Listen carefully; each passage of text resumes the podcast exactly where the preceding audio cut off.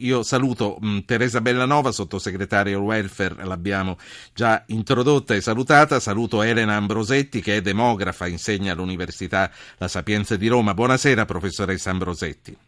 Buonasera, buonasera. Abbiamo chiamato lei e Bellanova perché eh, anche oggi se ne è parlato in Europa, si è detto contro i migranti non servono barriere né fili spinati.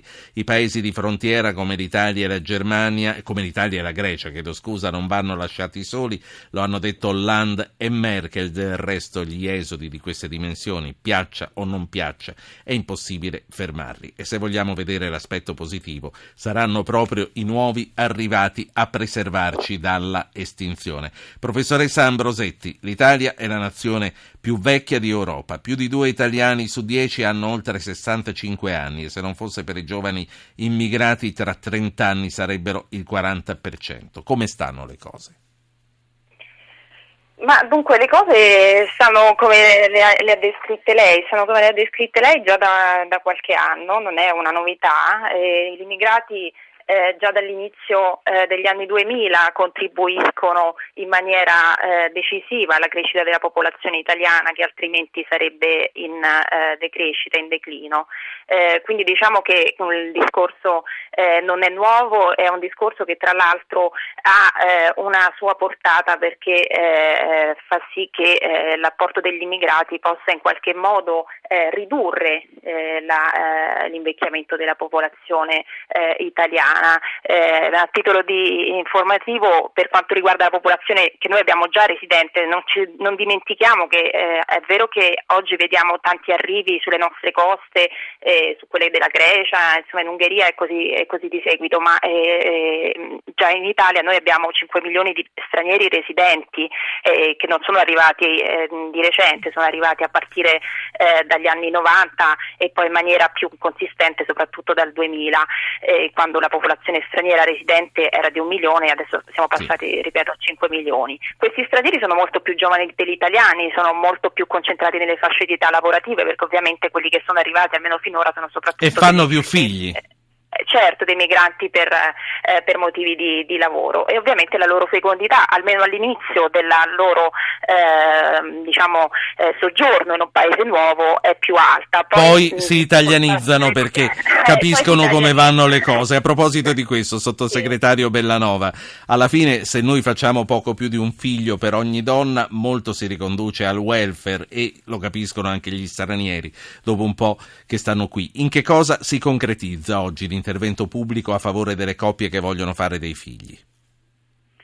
Ma noi stiamo agendo su una serie di strumenti, eh, uno sicuramente è il bonus bebè che noi abbiamo istituito dal 2015 eh, che è riferito ai cittadini italiani ma anche ai cittadini comunitari ed extracomunitari con permesso di soggiorno ed è un eh, bonus di 80 euro al mese per i redditi da 7.000 a 25.000 euro l'anno che eh, rappresentano 960 euro l'anno per i primi tre anni di vita del bambino.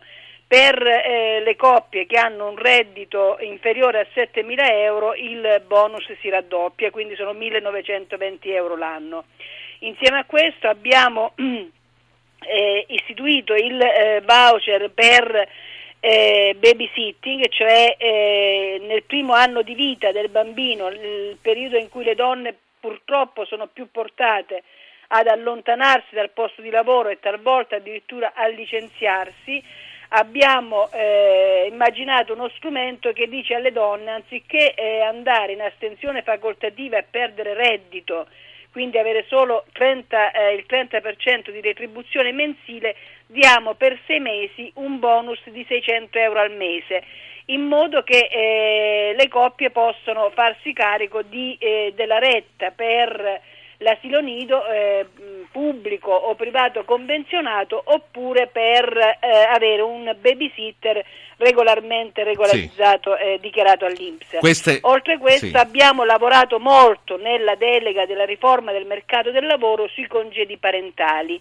proprio perché un problema che eh, le coppie hanno è quello di conciliare i tempi di vita con i tempi di lavoro. Siccome le donne in modo particolare, le coppie e le donne, non devono essere messe nella condizione di dover scegliere tra la carriera e la famiglia, tra il fare un figlio e il mantenere il posto di lavoro, abbiamo lavorato e da questo mese i congedi parentali che erano riconosciuti fino a tre anni di vita del bambino sono stati portati a sei anni e i congedi che erano previsti quindi anche il papà può stare a casa fino alla, all'età di sei anni. Con noi Teresa Bellanova sottosegretario al welfare con noi Elena Ambrosetti demografa. Eh, sentiamo due ascoltatori eh, stiamo parlando dell'Italia che non fa più figli e eh, di che cosa fa lo Stato per mettere le coppie in condizioni di fare i figli senza perdere eh, reddito e senza perdere soprattutto il lavoro. Vincenzo buonasera Buonasera, grazie per questa opportunità. Grazie eh, a lei per aver chiamato.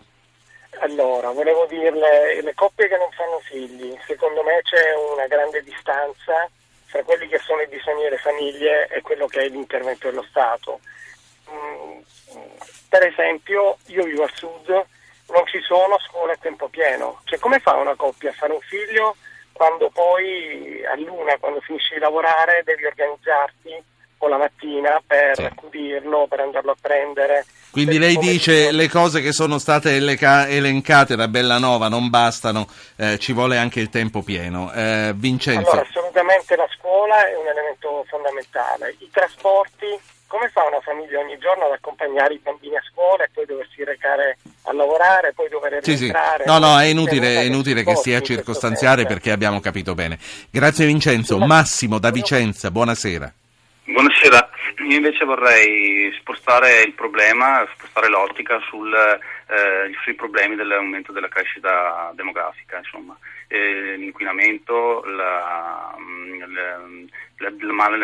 l'errata distribuzione delle ricchezze, ehm, lo sviluppo economico, insomma eh, l'eccessiva crescita demografica eh, può in realtà, secondo me, portare problemi. Siamo 7 miliardi, si dice che 10 miliardi la Terra avrà problemi. Quindi lei dice benvenga il calo demografico, lei sta dicendo che è una mano santa questa, questo trend che c'è in Italia?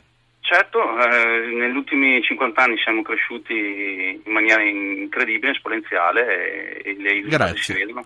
Grazie per questa lettura controcorrente, diciamo. Mario dalla provincia di Salerno, buonasera. Buonasera, eh, sono Mario, volevo dire, io dare alcuni suggerimenti pratici perché da circa 39 anni che cerco di aiutare le donne in difficoltà per la gravidanza e la stessa e i bambini.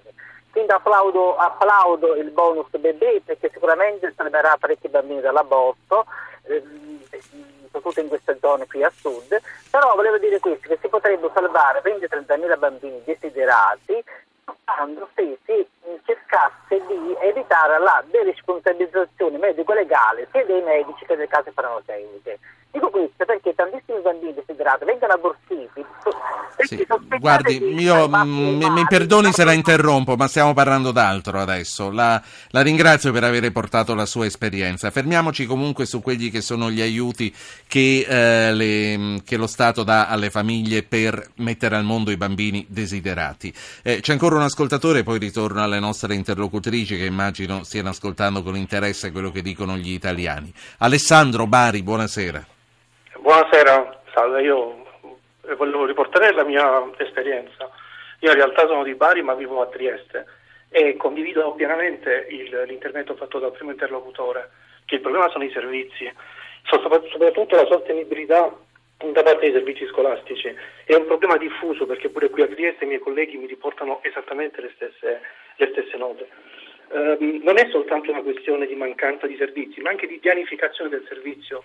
Un servizio bus scolastico prima dei primi di settembre non si sa neanche se la scuola lo attiverà perché bisogna aspettare il servizio mensa ai primi di settembre, non si sa neanche se potrà essere attivo. Sì. Cioè questo mette le famiglie in una condizione di non poter pianificare. Ambrosetti, demografa, Università La Sapienza. Allora, abbiamo sentito dal sottosegretario quali sono gli interventi che lo Stato dà alle famiglie. 960 euro come bonus bebè che diventano il doppio, 1920 se la famiglia è sotto i 7.000 euro, poi un voucher di 600 euro per il babysitting, cioè per la retta dell'asilo, per la babysitter in casa, eccetera, e poi i congedi parentali, cioè la possibilità allargata data fino al sesto anno di vita del bambino o della bambina per i padri che vogliano alternarsi alle madri nella astensione dal lavoro. Che cosa fanno all'estero? Noi ci, ci stiamo mettendo con questi interventi italiani nella media di quello che si fa in Francia, un paese dove si vedono tante carrozzine,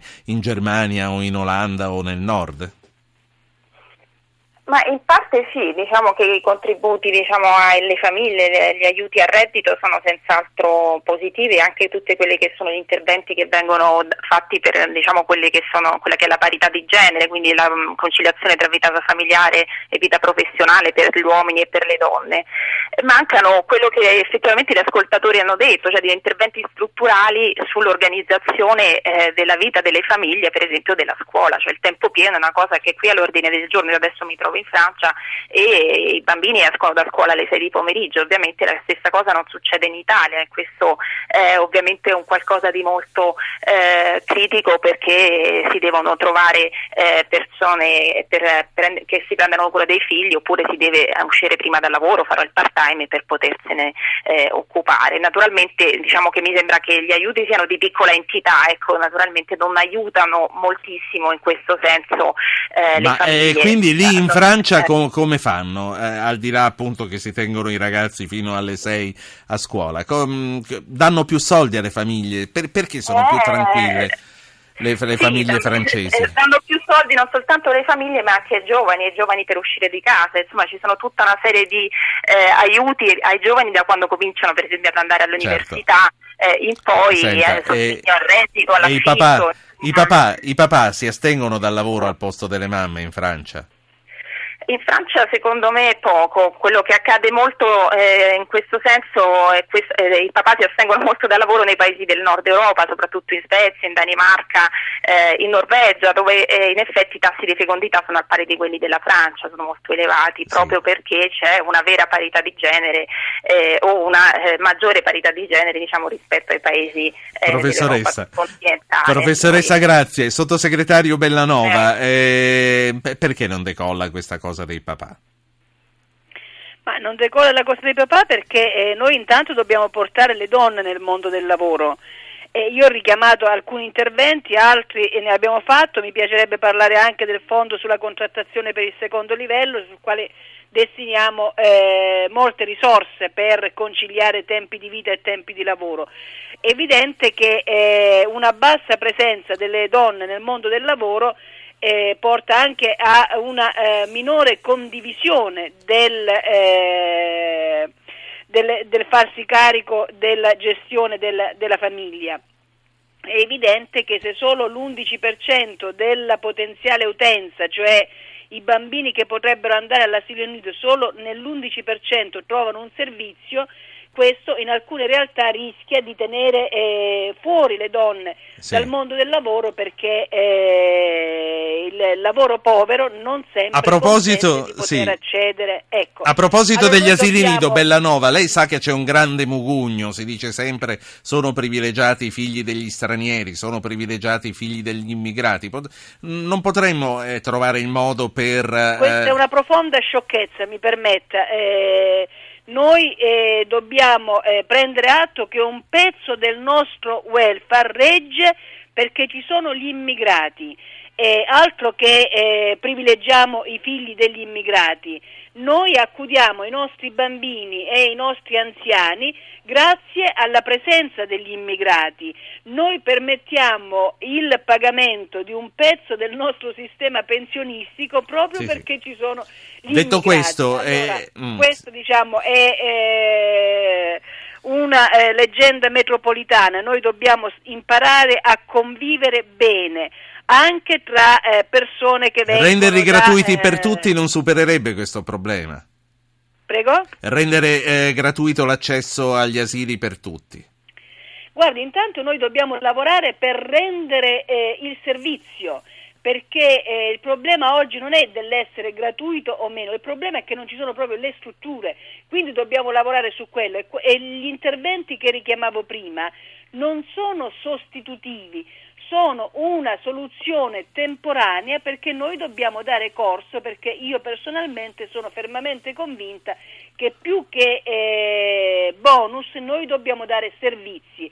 Ma se entriamo in questo circolo vizioso, diamo il bonus diamo il servizio, noi rischiamo di continuare a tenere Certo, le famiglie quindi adesso ci si concentri servizio. sui servizi. Ecco. Grazie.